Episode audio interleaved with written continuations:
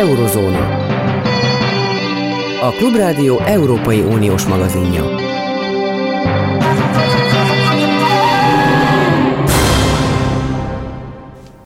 Jó napot kívánok! Az Eurózóna mikrofonjánál ezúttal Zentai Péter távolétében Kárpáti János. Köszöntöm a hallgatókat, ma három témánk lesz. A félkettes hírekig Ukrajnáról fogunk beszélni, a második fél órában pedig arról egyfelől, hogy az Afganisztánban a tálibok egy évvel ezelőtt vették át a hatalmat, valamint izraeli belpolitika lesz a másik témánk. Most tehát először Ukrajna, az ukrajnai háború. Itt van velünk a vonalban Eszbíró Zoltán, Oroszország szakértő. Jó napot kívánok! Jó napot kívánok! Kezdjük azzal a napi aktualitással, hát tegnapi aktualitással, hogy Lvivben ha úgy tetszik, Lvovban vagy Lembergben tegnap két külföldi magasrangú vendég is járt, Volodymyr Zelenszkivel először Recep Tayyip Erdoğan török elnök tárgyalt, utána pedig Antonio Guterres ENSZ főtitkár. Majd hármasban is megbeszélést folytattak.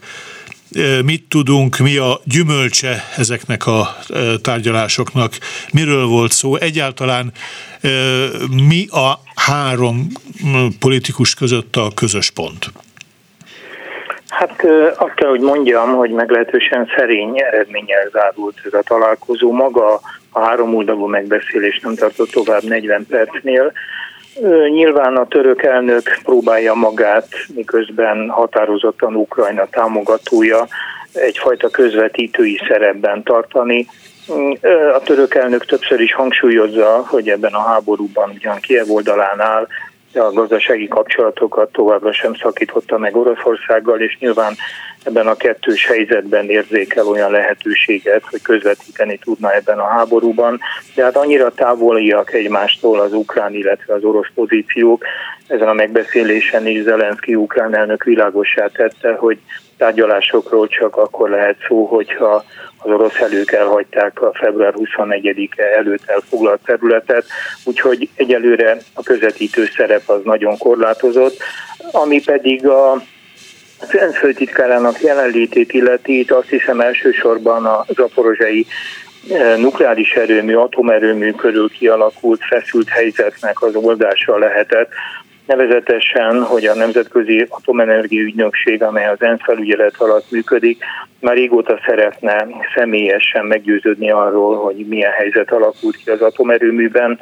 Ugye ott most már hetek óta azok a hírek bennek fel, hogy egymásról mutogatva egyébként, hogy az ukránok vagy az oroszok lövik a területet, Nyilván innen a távolból nehéz ezt pontosan megítélni, de erős meggyőződésem, hogy alig ha valószínű, hogy az ukránok tennék ezt és játszanának a tűzzel.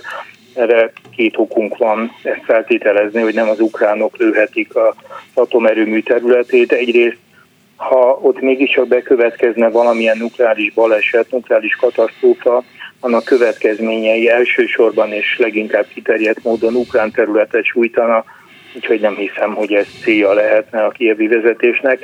Másról pedig, hogyha bebizonyosodna, hogy az ukrán felelőtlen magatartás alakít ki ilyen katasztrofális helyzetet, az drámaian rontaná meg Ukrajna és a nyugat kapcsolatait, és hát ha valamikor égető szüksége van Ukrajnának a nyugat támogatására és bizalmára, akkor hát ezek a hónapok biztos, hogy ezek ehhez az időhöz tartoznak, úgyhogy én azt gondolom, hogy itt nem arról van szó, hogy az ukránok felelőtlenül lőnének a, az atomerőmű területére, hanem az oroszok keresik azt a elfogadható magyarázatot vagy helyzetet próbálják kialakítani, aminek következtében az atomerőművet átkapcsolhatják az orosz elektromos rendszerre, és hát Guterres jelenléte az elsősorban annak szólt, hogy az ENSZ és az ENSZ főtitkára maga is hát messze menően támogatja, hogy a Nemzetközi Atomerőügynökség és annak vezetője ellátogathasson az atomerőműbe és a tényleges helyzetet felmérjék. De összességében többről alig ha lehet beszámolni, mint fontos vagy előre komolyan erőre mutató fejleményről. Ezzel kapcsolatban, hogy kilövi az erőmű környékét, táját, ugye az ördög mindig a részletekben rejlik, és jó lenne tisztán látni a topográfiát illetően, mert amennyire tudjuk, a magát az erőművet az oroszok tartják ellenőrzésük alatt, de ukrán személyzet működteti. Na most, hogy a környékére, hogyha lőnek, akkor, akkor elvben lehetséges, hogy, hogy tulajdonképpen az oroszok lőnek vigyázva úgy, hogy ne magába az erőműbe találjanak telibe bele. Azt viszont nem tartom életszerűnek, hogy az oroszok saját magukat lőnék ténylegesen, tehát nagyon jól kellene azt látni, hogy mit jelent az, amikor a térséget, meg az erőmű területét, vagy az erőmű körzét, körzetét, környékét lövik, de mindig hozzáteszik, hogy, hogy hát magát a, magát a kényes nukleáris létesítményeket nem érte találat. Ez nagyon nehezen Igen, áttekinthető dolog. Igen, ez nagyon fontos, és hát van beszámoló ezzel kapcsolatban, és nagyon helyesen utalt rá, továbbra is ukrán személyzet működteti egyre nehezebb körülmények között a hat erőmű blokkot. Itt arról van szó, ezt az ukrán személyzet nyilatkozataiban, éppen a napokban BBC-nek adott nyilatkozataiból lehet tudni, hogy úgy tűnik, hogy a támadások elsősorban azokat a magas feszültségű vezetékeket érik, uh-huh. három ilyen van, amin keresztül az ott termelt villanyáram az, az ukrán rosztórendszerbe kerül, és amennyiben itt súlyos károk keletkeznének, és megszakadna, vagy nem működne megfelelő módon ez a kapcsolat, akkor az oroszok felhatalmazottnak érezhetnék magukat arra hivatkozva, hogyha nem megy ki a nukleáris erőműből a megtermelt elektromos energia, akkor itt súlyos balesetveszély alakul ki, hogy átkapcsolják a rendszert az oroszra. Hogy ez a cél, ezt egyébként abból is lehet tudni, hogy az orosz szövetségi kormány egyik miniszterelnök helyettes egy bizonyos maradt 20 millin, még május végén azt nyilatkozta, hogy a Oroszország kész az erőműben megtermelt energia szállítását, és ezt a rendszert átkapcsolni az orosz elektromos rendszerre, amennyiben az ukrán fél nem fogadja az atomerőműben előállított áramot, és még azt is hozzátette, és ha nem fizet azért. Tehát uh-huh. lehet látni, és ezt a, maguk az oroszok adják elő magas szinten, hogy itt a cél valószínűleg annak a elfogadható magyarázatnak a kialakítása, Európa biztonságára való hivatkozás, és ez úgy történhet meg, hogyha ezek a magas feszültségű vezetékek, meg utaltam rá három ilyen van, ha megsemmisül vagy súlyosan károsodik, ez egy felhatalmazást adhatna az oroszoknak e fordulatra. Úgyhogy ha Tehát bocsánat, jól értettem, sikeresek, hogy elfoglalom az erőművedet, és eladom neked az áramot belőle, csak fizesd meg rendesen, szóval. Igen, igen, igen, igen, igen. Hát részben, ugye részben erről van szó, meglehetősen cínikus ez a fogalmazása a miniszterelnök helyettesnek.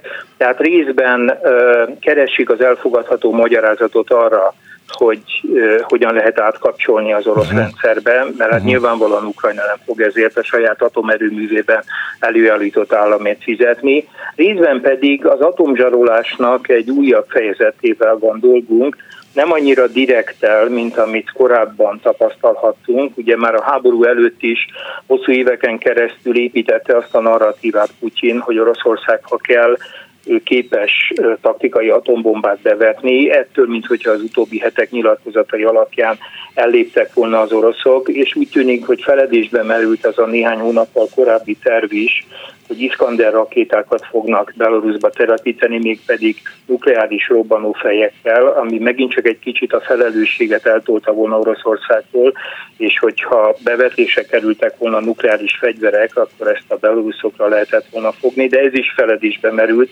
Nem tudunk arról, hogy ezek a robbanófejek átkerültek volna mind felügyelete alá, és hát ehhez képest egy ha szabad ezt a kifejezést használni, szofisztikáltabb megoldáshoz folyamodnak, azzal fenyegetnek, hogy egy atomerőművet, rendesen egyébként Európa legnagyobb teljesítményű atomerőművét, mint egy hát Pajsként tartják, és, és azzal fenyegetnek, hogy itt kialakulhat olyan helyzet, hogy itt hatalmas atomfelhő alakul ki, és az Európa egyes országait is elérheti, és mindezt az ukránokra fogva, tehát itt is ugye az az elgondolás működik ebben az atomzsarolásban, hogy ezért nem mi leszünk a felelősek, hanem az ukránok lesznek a felelősek, és hát persze eleve megfelelkezve arról, hogy ezt az egész helyzetet a február 21-én megkezdett háború idézi elő. Úgyhogy valószínűleg ezek az elemek állnak a háttérben, és konkrétan pedig ennek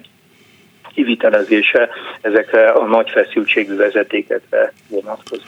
De ha jól tudom, az ukránok korábban ellenezték azt, hogy a, a nemzetközi ellenőrök oda menjenek, mert kvázi úgy értelmezték volna, hogy ezzel elismerik, hiszen az oroszok tartják ellenőrzésük alatt a térséget, elismerik az oroszok fennhatóságát, mint egy a térség fölött. Volt egy ilyen ukrán fenntartás.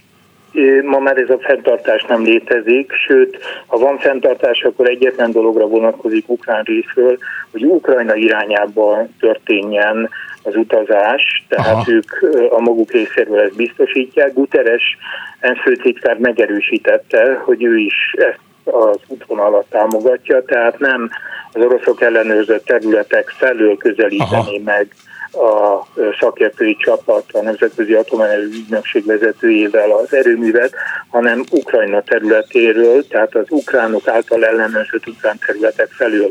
Ez az egyetlen elvárás a pillanatnyilag Ukrajnának, más elvárás az utazással kapcsolatban tudomásom szerint már nincs. Igen, említette azt, hogy az nagyon nagy baj lenne az ukránoknak, nagyon rosszul jönne, ha az derülne ki, hogy ők lövik a térséget, mert szüksége van a nyugattal való jó kapcsolatokra, Ugye ezek a jó kapcsolatok nagy részt fegyverszállításokban realizálódnak jelenleg. Korábban sok panasz volt arra ukrán részről, hogy késnek a beígért fegyverek, és nem tudott elindulni az a többször előre jelzett nagyobb offenzíva, aminek az eredményeként aztán azt mondták ukrán részről, hogy hát ha az eredményes lesz, akkor utána napirendre kerülhet a tárgyalás. Tehát mindenki ugye nyerő pozícióból szeretne leülni, hogy na akkor most menjünk a tárgyalóasztalhoz. De ez az offenzíva még mindig nem indult meg, vagy, vagy nem tudom, hogy vannak-e kezdeti jelei, tehát, tehát mennyire, mennyire teljesítik már a küldetésüket, a rendeltetésüket azok a nyugati fegyverszállítmányok, amelyekre az ukránoknak óhatatlanul szükségük van. Hát részben látjuk, hogy az utánpótlás folyamatos biztosítás egyre nehezebb orosz oldalon, köszönhetően annak, hogy megérkeztek ezek a relatíve nagy hatótávolságú sorozatvetők, a HIMARS-ok különösen hatékonyan bizonyultak. Tehát itt a kérdés nyilván mindig az, amikor ilyen nehéz fegyverek megérkeznek, hogy a kiváló technikai paramétereken túl megfelelő számban érkeznek Ukrajnába, illetve lesz olyan személyzet, amely hatékonyan tudja ezt működtetni.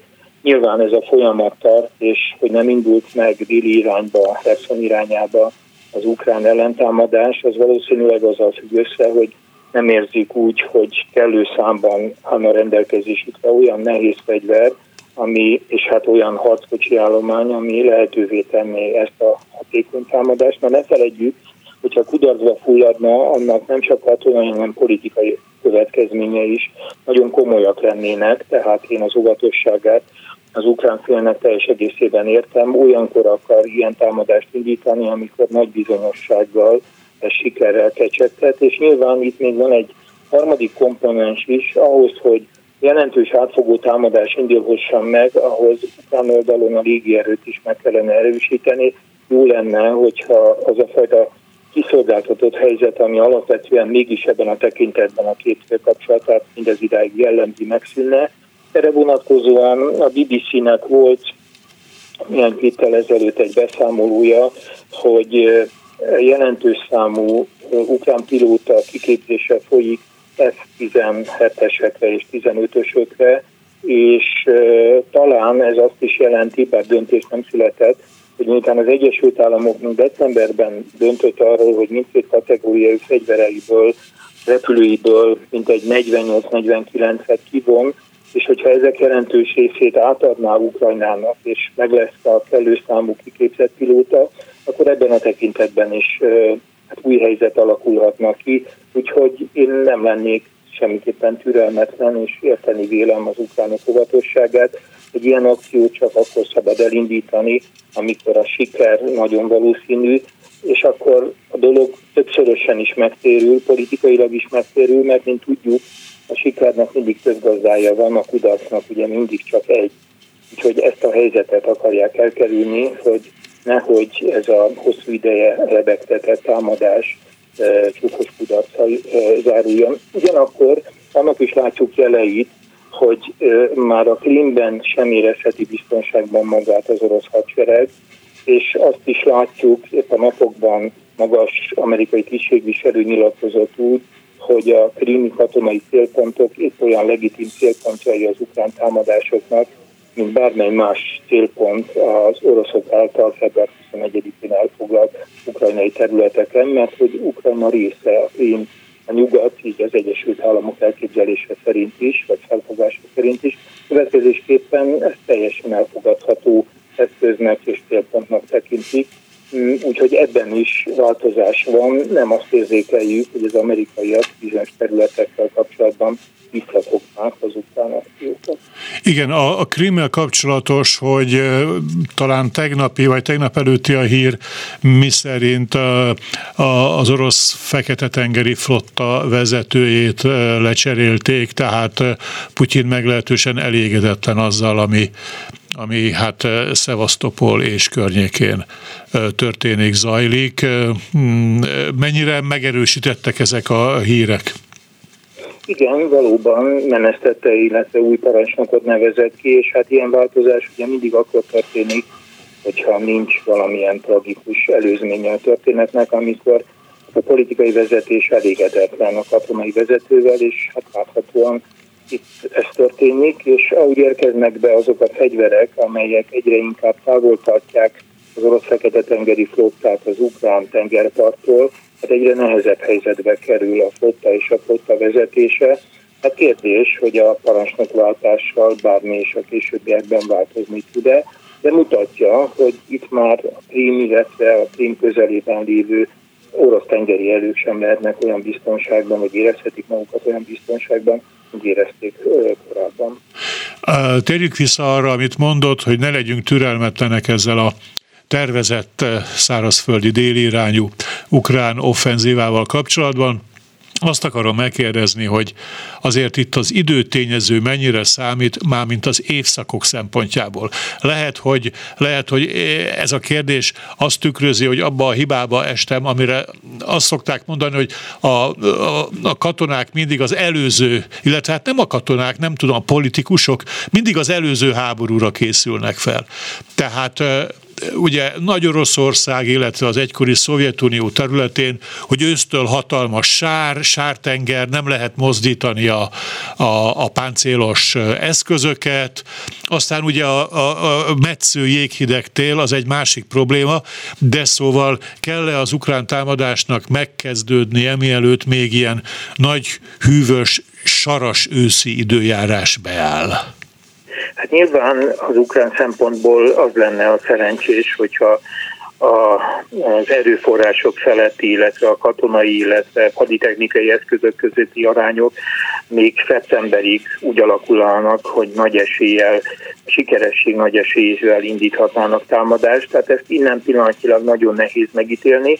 Az ukránokat még egy dolog szerintem sürgeti, nevezetesen, hogy ne alakuljon ki olyan helyzet, hogy lebonyolíthassák azokat a népszavazásokat, amire készül Oroszország mind Hercon megyében, mind pedig a kelet-ukrajnai megyékben, amely népszavazásoknak az lenne a témája, hogy az ott élők kérik-e az Oroszországhoz való csatolásukat. Nyilvánvaló, és itt vannak jelek arra, hogy miután Donetsk megyében nagyon lassan haladnak, tehát az egyik kelet-ukrajnai megye, Luhansk megyét többé-kevésbé, vagy teljes egészében sikerült a oroszoknak elfoglalni, de Donetsk megyében rendkívül lassan haladnak előre, és hát az az elképzelés, hogy itt valamikor szeptember első felében népszavazást lehessen kiírni, mind Donetsk megye, mind esetleg Hercog megye esetében, Hát nyilván az ukránokat abba az irányba tereli, hogy egy komoly katonai csapással egész egyszerűen okafogyottá tegyék ezt a népszavazást, de láthatóan az oroszok is óvatosak, mint hogyha például Donetsz megye esetében ez a szeptemberi időpont, mintha kezdene lekerülni a napirendről, és nem lennék meglepve, hogyha Herson esetében sem tartanák meg. Tehát az időjárás mellett még ez a politikai tényező is az ukránokat abba az irányba tereli, hogy minél gyorsabban ez a támadás megtörténjen, de szerintem bármennyire fontosak is ezek a éghajlati eh, vagy eh, eh, évszakhoz kapcsolódó illetve előbb említett politikai körülmények, a legfontosabb szempont mégiscsak az, hogy nagy eséllyel, kecsegtetes sikerrel az akció és kellő erőviszonyokat tudtunk-e kialakítani. Szerintem súlyos politikai felelőtlenség lenne, hogyha ezt nem figyelembe véve más körülmények hatására idő előtt indítanák el a támadást. Sok időnk már nem maradt, de azért még ehhez kapcsolódóan azt felvetném, hogy tegyük fel, van egy eredményes ukrán offenzíva, azért az nem valószínű, hogy az össze, utolsó négyzetcentiméterről, amit február 24 óta az oroszok elfoglaltak, kiverték az oroszokat, de mondjuk sok nagy területet visszahódítottak, na akkor Putyin le fog ülni tárgyalni? Hát ugye akkor az is kérdés, hogy Putyin ebben a helyzetben ura marad Oroszországban a politikai folyamatoknak. Sokan azt feltételezik, hogy például Herson megyének a az ukrán visszaszerzése például olyan helyzetet alakítana ki, ami lépéskényszerbe hozna Putyin környezetét, és úgy tekintenének Putyinra, aki súlyos katasztrófába sodorta az országot, tehát ezt a forgatókönyvet sem szabad figyelmen kívül hagyni. Nem biztos, hogy ez következik be, de ez a lehetőség egy komoly és látványos ukrán katonai sikerrel szintén előállna. Hogy leül-e Putyin tárgyalni, és hogy mikor ül le, azok után, hogy teljesen irracionális módon belerántotta Oroszországot egy nemzeti katasztrófába február 24-én kiadott támadási parancsával, rendkívül nehéz bármit is jósolni. Én vele kapcsolatban rendkívül óvatos lennék. Sajnos az az érzésem, hogy az a racionalitás, amit ő képvisel, most nagy idézőjelbe téve ezt a racionalitást, nagyon távol van attól, amit úgy egyébként megszoktunk, vagy racionalitásnak tekintünk. Úgyhogy eh, pillanatilag nehezen tudnám megjósolni, hogy milyen feltételek mellett lenne hajlandó Putyin leülni, tárgyalni, de még egyszer mondom, azt sem zárnám ki, hogy ha látványos ukrán katonai sikerekre kerül sor, akkor az eliten belül történik valami. Nem az utca fogja megdönteni Oroszországban az autokráciát, és ha hatalmi váltás az első számú autokratának a leváltása mégis megtörténik, akkor se gondoljuk azt, hogy itt Westminsteri típusú demokrácia alakul ki pillanatokon belül Oroszországban, de legalább lehet, hogy háború tekintetében egy józanabb irányvonalat vesz fel Oroszország. Ez sem biztos, de ez a lehetőség akkor talán felmerül. Nagyon szépen köszönöm ez Bíró Zoltánnak ezt az igazán informatív beszélgetést. Viszont hallásra minden jót kívánok. Nagyon szívesen, minden jót, viszont hallásra. Eurozóna.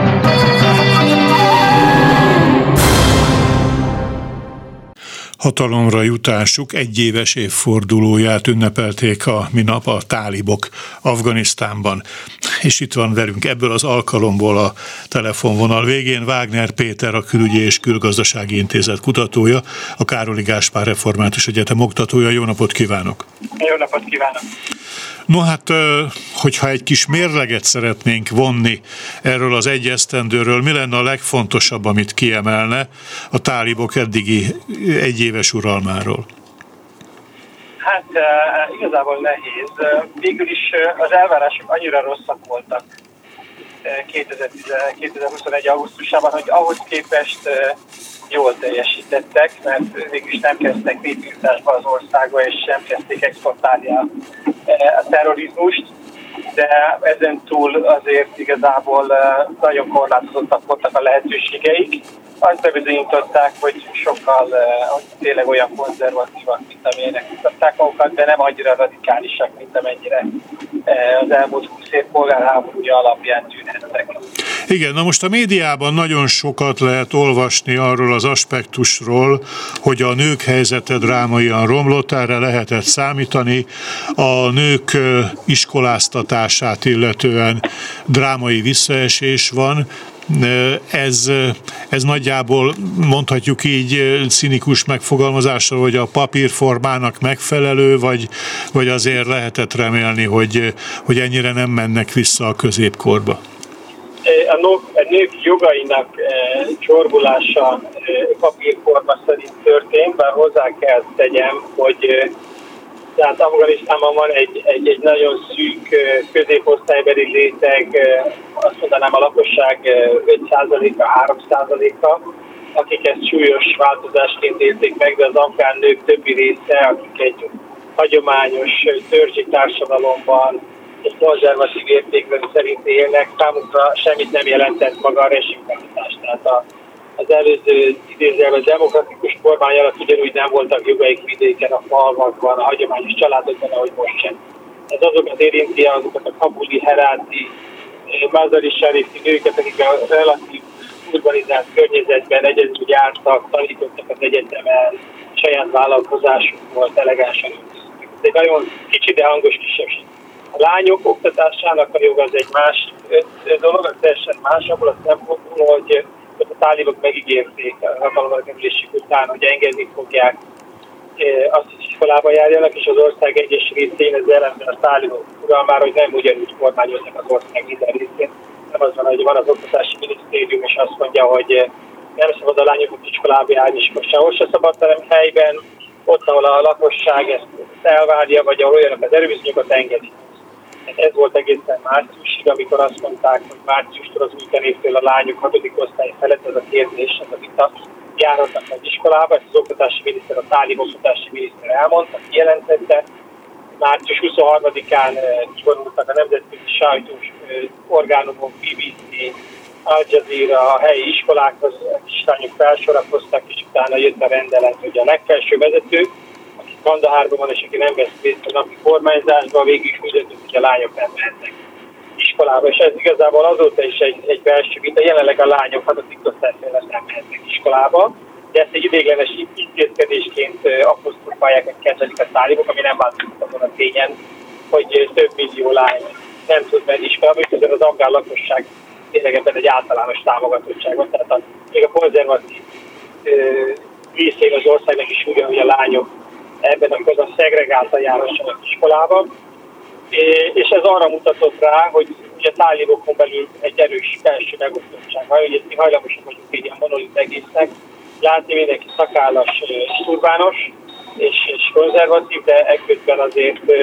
vannak vallási vezetők, vannak parancsnokok, akik a lányok oktatása, akik számára a lányok oktatása beleférnek a táliboknak a, a profiljába, az ideológiájába, és ugye ez azért nehéz a tálibok számára, mert a nemzetközi közösség számára gyakorlatilag ez az egyik legfontosabb ilyen fogférő, hogy mennyire szavahihetőek a tálibok, és mennyire akarnak együtt dolgozni a segélyekért cserébe a nemzetközi közösség. Hát meg kudarcot igen. Na most ugye Afganisztánból többen akartak modern államot, országot teremteni a maguk képére alakítva. A szovjetek is megpróbálták ezt, az amerikaiak is, de aztán, ahogy, ahogy látszott, hogy, hogy a tálib hegyek között nem boldogul senki, muszáj kivonulni. A, a cél, az amerikaiak célja redukálódott egyetlen egy dologra lényegében, azt hiszem, hogyha rosszul értelmezem a helyzetet, igazítson ki. Tehát arra, hogy, hogy Afganisztán ne legyen többé menedékhely a nemzetközi terrorizmusnak, onnan ne induljon ki terrorista támadás a, a világ bármely pontja ellen, és ez az egy, amihez a nyugatiak ragaszkodnának, vagy, vagy megpróbálták azt biztosítani, hogy a kivonulások után is ez még tartható legyen. Jól értelmezem? Igen, jól értelmezi. Egy dologon egész csak ki, mert ez egy ilyen visszatérő doktor szerintem így, amikor messziről magyarázzuk ezeket az afgán helyzetet, hogy nem az oroszok és az amerikaiak akarták modernizálni az országot, hanem afgánok, egyszer orosz, máskor amerikai segítséget. Tehát Igen. Itt, itt, itt tudom, hogy mi mindig csak magunkat látjuk Afganisztánban, de ezért az afgánoknak is megvan a saját szerepe abban, hogy ez a történet így alakul. De valóban az Egyesült Államok az volt a végén a célja, hogy, hogy erre redukálódott, gyakorlatilag ez mutatja a kudarcának a mértékét, hogy, hogy, hogy ígérjék meg a tálibok, hogy az alkaida és az egyéb terrorszervezetek nem kapnak meredéket. De hát a tálibok úgy tűnik, hogy ebbe se e, tartották meg az ígéretüket. Egyébként azt is el tudom képzelni a végén az Egyesült Államok, úgy volt vele, hogy kapjon valami, valami, valami mérhető, vállalható ígéretet a táliboktól is majd, és akkor kivonul, hogy mégse teljesen üres kézzel, és akkor és már se érdekelte, hogyha a tálibok együtt az alkaidával, mert ugye pont ezt láttuk, ugye az alkaida vezetőjét egy pár hete Kabul belvárosában egy, az egyik tálib vezetőnek a házában lőtték ki. Egyetlen egy dolog, ami, ami kézzel fogad, hogy a tálibok és az iszlám állam tényleg harc van, iszlám állam, ugye ez még egy nagyobb fenyegetés, mert az al tényleg már bocsánat, egy ilyen nyugdíjas gyülekezetévé vált. Egy kicsit, hogyha közelebb tartaná a telefont, mert kezd egyre rosszabb lenni a hangminőség. E, bocsánat, nem Ja igen, így már sokkal jobb, igen. Tehát a, ugye a, a, a, a, az iszlám állam az igazi fenyegetés, azzal harcolnak a tálibok, és, és, és az alkaida valójában már olyan érdemi fenyegetést nem jelent. Uh-huh, uh-huh. Tehát gyakorlatilag az iszlám állam ellen még komoly, tényleges, fegyveres akciókat kell a táliboknak végrehajtaniuk, és ez egy tényleges, működő, folyamatban levő katonai tevékenység? Igen, igen, azért, mert a, az iszlám államnak az erejét az adja Afganisztánban, hogy vannak olyan uh, tálibok, akiknek a, a tálib vezetés felpuhult az elmúlt években, uh-huh. és azok akkor, tehát az iszlám állam nem úgy jött létre Afganisztánban, hogy egy csapat arab Szíriából, vagy nem tudom én honnan átutazott. Voltak persze egy-két ilyen ember, de az erejét az adta, hogy voltak elégedetlen tálib vezetők, akik összevesztek a saját vezetésükkel 2015-ben, és aztán átálltak az iszlám állam zászlaja alá, kerestek egy új, ha tetszik, brandet, és, és most is az adja részben az iszlám államnak az erét. Tehát nyilván Afganisztánban minden ilyen, ilyen családi, törzsi, kláni networkökön keresztül hálózatokon működik, de az új, új toborzás az, hogy megjelenik egyik tartományban, megjelenik a másik tartományban, mert az iszlám állam terjed gyakorlatilag az amerikaiak kivonulása óta, az az adja, hogy a, hogy a helyi tálibok, ugye most a tálibok hatalomra kerültek. Megkezdődött az osztozkodás a pozíciókon az egyes tartományokban. És abban a pillanatban, hogy egy helyi tálib vezető nem kapott pozíciót, vagy nem olyan pozíciót kapott, amilyet, amilyet szerinte magának az elmúlt 20 év küzdelem alapján úgy érezte, hogy megérdemelne, akkor két választása volt, vagy elfogadta ezt, vagy, vagy átállt az iszlám állam alá, és onnantól kezdve az iszlám állam, állam nevében folytatja a harcot. Sok polgárháborúban látjuk ugye azért, hogy ha valaki 20 éven keresztül háborúzik, nem olyan könnyen tud leállni erről. Tehát Megszokja ez az egy ember. Élet, életvitel, és, és ha nem érzi kellőképpen kifizetve magát, akkor, akkor, akkor tovább harcol, mert az egyszerűbb. És ugye ennek néhol gazdasága is van, és ez a tálibok esetében is így van, hogy, hogy ott is ment az, megy, ment az osztozkodás, és, és sok helyi konfliktus most tör nap, napvilágra. A tálibok között. Eddig összezártak, mert volt közös ellenség, most kijönnek a belső ellentétek helyi tartományi szinteken és ez kedvező az iszlám államban. Hogy állunk most az ópium termesztéssel Afganisztánban? Ópium termesztést eh, hivatalosan betiltotta eh, a Talibán eh, idén áprilisban. Hogy ezt miért tette, azt még nem tudjuk. Mm, egy szakértők azt mondják, hogy ugye két aratás van egy évben Afganisztánban, a nagy időzőben nagy aratás az, az ősszel van, a kicsi az tavasszal. Uh-huh. Tehát igazából, mert ugye a fő probléma a táliboknak az, hogy, hogy ez egy ilyen szociális intézkedés. Az emberek azért termelnek kábítószert, hogy legyen mit eladniuk, legyen miből megélni. Ugye tudjuk, hogy humanitárius válság van az országban, tudjuk, hogy szegénység van, tudjuk, hogy nincsenek piacok, nincs gazdaság. Tehát ugye az egyszerű parasztok azért termelik a kábítószert, hogy olyan helyen, olyan éghajlati körülmények között valamit tudjanak termelni, ahol a rizs, a búza, a gabona, a kukorica, a mit tudom én, mi nem terem meg. Na most, ha betiltják a kábítószertermelést a tálibok, az az ópiumtermelést, vagy mágtermesztést, ugye akkor ezzel emberek százezrei, családok milliói veszték el azt a szerény megélhetésüket, amit eddig az jelentett. Ezért, a tálib, ezért nem tudta az afgán kormány se betiltani, és ezért kell a táliboknak is nagyon óvatosan súlyozni, hogy mikor mit hol tiltanak be, mennyire komolyan fogják végrehajtani például ugye a kábítószer írtást is, mert ezt is bejelentették. Úgyhogy nem tudjuk. Lehet, Valakinek ők gesztust akarnak tenni ezzel, Így hogy van, formálisan betiltották? A közösség felé Aha. lehet, hogy ezzel gesztust akarnak tenni, lehet, hogy, mert ugye erre, hogy Afganisztánba betiltsák érdemben a kábítószertermelést, csak ők voltak képesek 2001-ben. Pont miatt megtámadták őket, és ezt mindig elmondom, hogy azért ez egy bravúros dolog volt, mert a táliboknak abban az időben nem volt több 50 ezer fegyveresnél az egész országban, és azzal, hogy az akkori vezető azt mondta, hogy nincs termelés, annak, annak, annak akkor olyan legitimitása volt, meg olyan ereje volt, hogy az emberek felhagytak a retorzióktól. Tehát nem kellett nekik egy 300 ezeres felpumpált légierővel, meg minden Isten tudja miével felpumpált hadsereg, mint az előző afgán kormánynak, aki még azzal se tudta ugye a kábítószertermelést és a tálibokat se legyőzni. Tehát itt, itt részben gesztusról van szó, részben pedig akár ebből ugye lehet az is, mert ez korábban ajánlott, ajánlott a nemzetközi közösség, hogyha nem termelnek kábítószert, akkor olyan nemzetközi segélyeket tudnak biztosítani, vagy biztosítanának azokon a helyeken, ahol az emberek, ugye meg ki kell váltani valahol a mágobónak a termesztését valami olyan termékre, ami utána az eladható a piacon.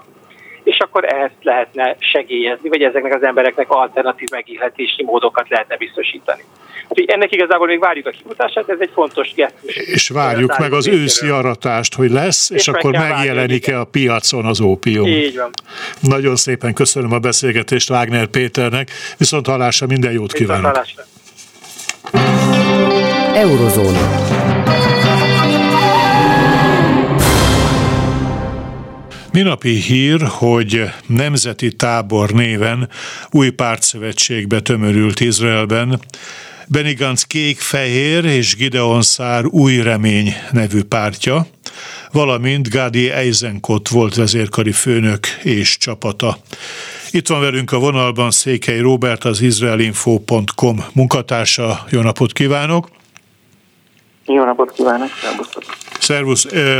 Hadd kérdezzem meg, hogy ez mennyire rajzolja át az izraeli belpolitikai erőviszonyokat, átrajzolja-e egyáltalán, vagy csak egy ilyen presztízs dolog, ugye Izrael újból választásokra készül.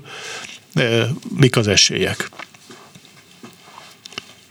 Igen, hát valamennyire átrajzolja, de igazából néhány mandátumot tud elmozdítani a különböző táborok között, de Izraelben annyira szoros a helyzet, a, és annyira padhelyzet van a jobb és baloldali táborok között, hogy ez a néhány mandátum is ö, döntő lehet, és tulajdonképpen hát éppen ezért is hozták létre ezt a pártszövetséget. Ez az elnevezés, hogy nemzeti tábor, ez, ez, ez, ez most azt célozza, hogy, hogy jobb oldaltól elszipkázni valamilyen rokon szenvet? Ez most csak egy spekulatív kérdés a részemről. Igen, hát nyilván ez is közrejátszik. Volt régebben Izraelben olyan 40-50 évvel ezelőtt már egy, még ha jól emlékszem, Ben Gurin vezetése alatt egy ilyen pártszövetség. Aha és úgyhogy lehet, hogy ez egy kicsit erre is hajasz tulajdonképpen. De hát a lényeg az az, hogy próbálnak egy kicsit azokat a, a, próbálják azokat a jobboldali szavazókat elszipkázni, akik azért nem kimondottan Netanyahu hívek, de szeretnék inkább a, a de inkább jobboldali pártokat keresnek ahhoz. Ugye Gidon Szár, ő, ő, ő egy elég jobboldali uh-huh tulajdonképpen, és sőt sok nézet szempont, nézetei szempontjából talán még jobb oldali is, mint Netanyahu maga, bár a csapata és a pártja azért kevésbé. De ő, ő képes arra, hogy elszikkázzon szavazókat, és ami másik, ami nagyon-nagyon fontos, hogy ugye a két volt vezérkari főnök ebben a pártban helyettesíti azt a azt a hitet, vagy, vagy megtörheti azt a hitet, hogy csak Netanyahu képes kemény biztonságpolitikát folytatni, amely biztosíthatja Izraelben a, a, az a palesztinok elleni háborúkban, esetleges akciókban a, a biztonságot. Igen, hát ezt szokták mondani, hogy Izraelben ugye vagy úgy szerzel tekintét magadnak, hogy Netanyahu vagy, vagy pedig magasrangú tábornok, tapasztalt katona, aki kipróbált harcos, és akkor, akkor ez utóbbi verzió lenne az, amivel szeretnék megakadályozni azt, hogy visszatérjen Netanyahu, aki hát ugye eltűnt a nemzetközi közvélemény elől nagy részt, nem nagyon hallani róla mostanában. Az utolsó, amikor igazából sokat szerepelt a hírekben, azon túlmenően természetesen, hogy most a kormány bukik, nem bukik, milyen koalíció, hogyan, hogy, hogy neki voltak büntető ügyei. Ezek mennyire vannak még folyamatban, vagy zajlanak-e, vagy lezárultak? Mi a helyzet ezzel? Ezek folyamatban vannak továbbra is, haladnak előre a tárgyalások. Három fő ügy, ami, ami, ami bíróság elé állították, és hát ezek, ezek, ugye ezek a bíróságügyek, ezek hosszú dolgok, ezek még legalább egy-két év, mire ezekből valóban döntés lehet. El is követnek mindent Netanyahu-nak az ügyvédei, hogy ez minél inkább elhúzódjon, de hát hogyha sikerülne esetleg megnyerni a Netanyahu-nak a választást, akkor természetesen ez óriási hatással lenne a, ezekre a büntető perekre. Nagy valószínűséggel sikerül neki befogyaszt, minimum befogyasztania, hanem is teljesen megállítania a, ezeket, a, ezeket az eljárásokat. Igen, na most valójában, valójában óriási erőfeszítéseknek lehetünk szemtanúi, újra és újra próbálkozások követték egymást, hogy hogy lehetne összehozni Netanyahu ellen egy működőképes koalíciót, és ez mindig csak ideig, óráig sikerült ennyire, ennyire sokfélék ezek, akik megpróbálkoztak ezzel, és, és ennyire sokféle oldalról lenne elfogadhatatlan Benjamin Netanyahu ezeknek a pártoknak? Tehát, tehát mi a fő törésvonal? Hol van a fő törésvonal Izraelben? Igen, tehát Izraelben van néhány olyan tábor, amelyiknek a szavazó, amelynek a szavazó táborai, milyen oldalaknak a szavazó táborai meglehetősen állandóak. Van egyrészt az ultra-ortodox réteg, akik általában Netanyahu-val mennek, számukra Netanyahu a természetes partner, de volt már rá példa, hogy hajlandóak voltak baloldali kormányokba is beszállni. Sőt, például emlékeztetünk arra is, hogy az oszlói béke szerződést annak idején Rabinnak úgy sikerült összehoznia, hogy az ortodox pártok is támogatták ebben. Uh-huh, uh-huh. De, de ők azért általában Netanyahu pártiak. Ezek után vannak a bal-bal középpártok, melyek inkább egy ilyen bal-liberális politikát folytatnak. Ide tartozik a munkáspárt, a merek, akik valószínűleg talán most együtt fognak indulni, és a középpártok, amelyek a Gantz vezette egyesülés, amiket, amikről korábban beszéltünk, illetve ide tartozik a mostani miniszterelnököt Adó Lapidnak az pártja.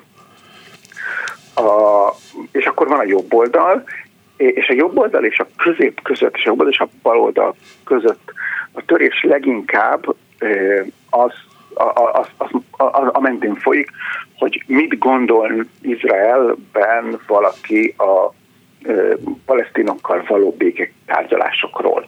Tehát sokkal kevésbé gazdasági szempont, vagy, uh-huh. vagy bármilyen más szempont érvényesül, hanem leginkább az, hogy mit gondolnak a béketárgyalásokról. Ki kell egyezni, vagy nem kell kiegyezni. Lehet-e kiegyezni, vagy nem lehet kiegyezni?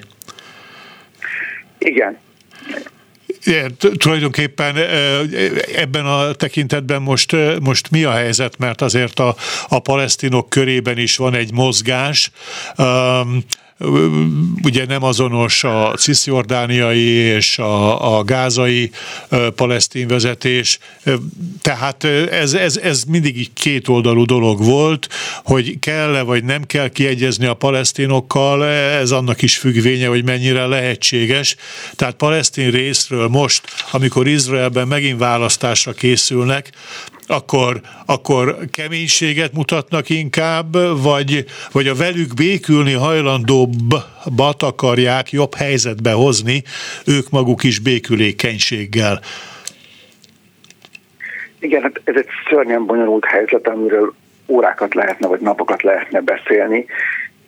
Röviden valóban az a helyzet, hogy igen, vannak azok a táborok, és a palesztinok között is talán egyre többen vannak azok, akik hosszú távon valóban a kiegyezésben látják a jövőt, és, és hajlandók lennének feladni azt, hogy csak teljes Izrael elfoglalása, illetve csak teljes Izrael palesztinává való alakítása a megoldás. Ugyanakkor, ugyanakkor hiába ez a többség, hogyha egyszer a, a, a kisebbség, amelyik továbbra is a konfliktus fenntartása mellett van, illetve a mindent vagy semmit alapon próbálnak politizálni, ezek a hangos. Hiába vannak kisebbségben, de ők a hangos kisebbség, és náluk van az erő. Ők azok, akik inkább erőszakosak, ők azok, akik a fegyveres testületeket fenntartják. Abbász most melyiküknek a, melyikükhöz áll közelebb? Hát, Abbász inkább ő, ő, ő, ő, ő ugye kevés, a, a Hamasnál azért sokkal kevésbé radikális, ugyanakkor például éppen most fogadott el a héten egy új tantervet a, a területe, az elfoglalt területeken, illetve a, a, palesztin autonóm területeken, hívjuk így, eh, ahol eh, nagy változás az, hogy hogy a, az Izraelhez, illetve a zsidókhoz való viszonyt eh, sokkal radikálisabban és szélsőségesebben tanítják a gyerekeknek.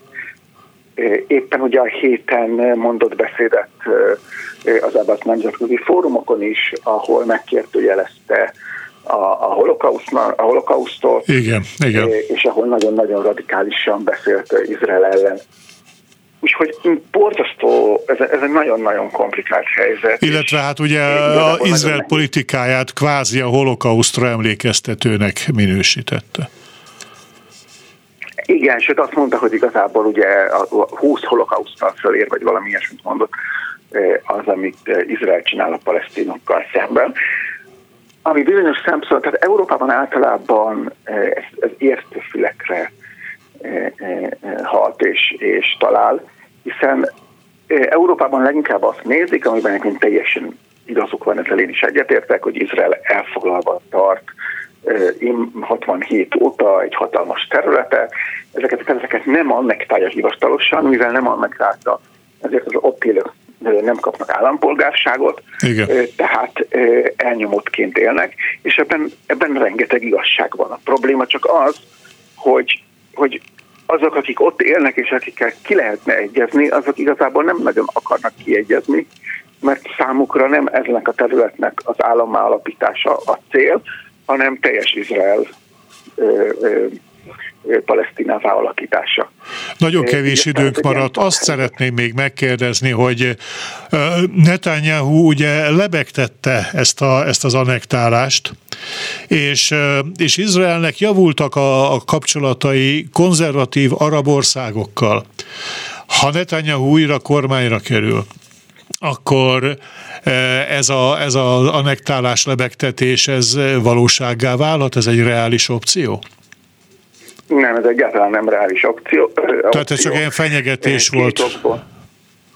Igen, ez inkább fenyegetés volt. Ennek két oka van, hogy egyrészt, hogy ez miért nem reális.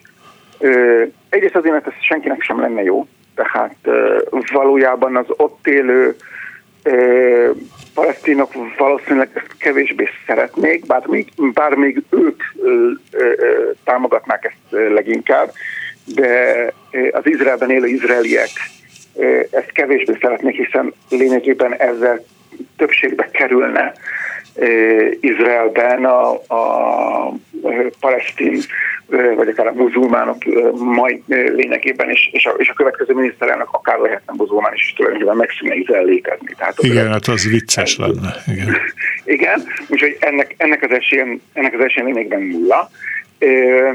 Másrészt egyébként az, hogy, az, hogy a, a arab országokkal ez nagyon fontos, amit említettél, hogy sokat javultak a helyzetek, és Izraelnek sikerült normalizálni a, a helyzetét több arab országgal is, és különböző szerződéseket kötni.